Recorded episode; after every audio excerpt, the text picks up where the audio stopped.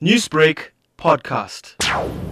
The National Prosecuting Authority says raiding Gumede's property and that of her co-accused flows from them being charged with corruption and fraud relating to an alleged irregular 208 million rand Durban solid waste tender. After she was charged, Gumede and Umsunduzi Mayor Themba Njilo and other members of the executive in the two municipalities were recalled by the ANC leadership in the province. The ANC's Provincial Executive Committee said its decision to recall the office bearers was based on assessment of the performance of the two municipalities.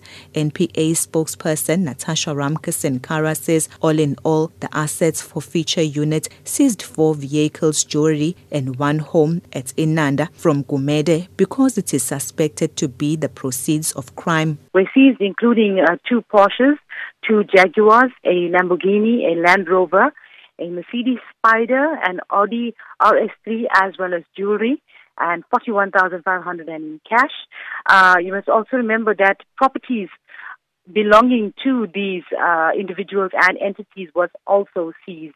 And this includes uh, uh, properties in, in affluent areas like Umhlanga and uh, Zimbali. Uh, yes, I can confirm that the house has been seized as well as four vehicles and uh, jewelry. Hawk spokesperson Hangwani Mulaudzi says Gumede might have violated a bail conditions after it emerged that she had moved out from her lavish rented home at Somerset Park in Umhlanga. According to the Hawks, she had submitted the address of this house during her bail application and failed to inform the investigating officer that she had moved.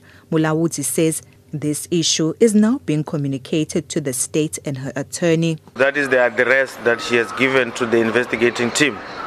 Uh, we all know that if you are needed for anything or there are documents that needs to be served, they will be taken to that address. But however, and like we said, it's a matter now that is being dealt by the National Prosecuting Authority in terms of her bail conditions, whether she violated them or not. However, Gumede's supporters say she does not live a flamboyant lifestyle. Her spokesperson, Mzomuhle Dube, insists that Gumede does not own any expensive properties.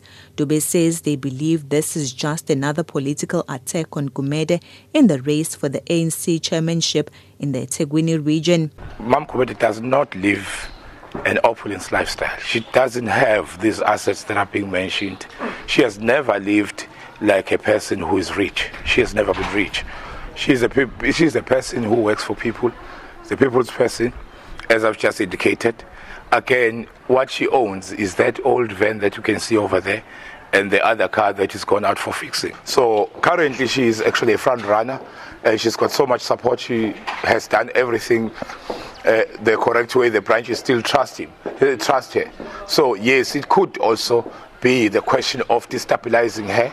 Gumede and her co-accused are out on 50,000 rand bail each. They will appear in court in January. Nonjabulo Mntungwa-Makamu, SABC News, Durban. Newsbreak, Lotus FM, powered by SABC News.